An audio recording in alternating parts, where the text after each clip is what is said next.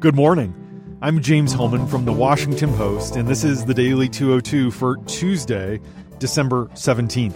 Here is an update from today's show. A contingent of Democratic House members from Republican leaning districts announced one by one on Monday that after weeks of extraordinary pressure, they've decided to vote to impeach the president. Monday's announcement dealt a blow to Trump and his allies, who had been encouraging Democrats to defect to bolster their depiction of impeachment as a crusade by liberal extremists.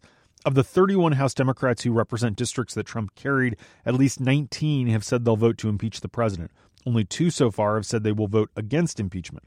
The moderates siding with their party are characterizing their decisions as acts of conscience. Elissa Slotkin, for example, a freshman congresswoman from Michigan from a heavily Trump district, acknowledged this vote may cost her reelection, but she says she'd rather go down on principle than spend a career in Congress. A new Washington Post ABC News poll out this morning shows Americans are really locked in a partisan stalemate on removing Trump from office. On the eve of the House vote, 49% of Americans say Trump should be impeached and removed, while 46% say he should not. Those numbers are essentially identical to our last poll at the end of October. Our new poll also finds that regardless of whether Trump committed an impeachable offense, 49% of Americans say he improperly pressured Ukraine to investigate Joe Biden and his son, while 39% say Trump did not do this.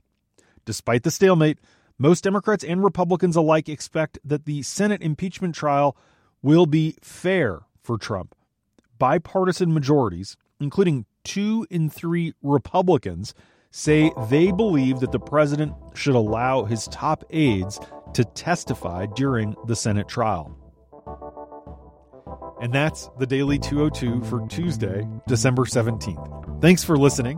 I'm James Hohmann. If you want to hear full episodes, find the Daily 202 wherever you get your podcasts.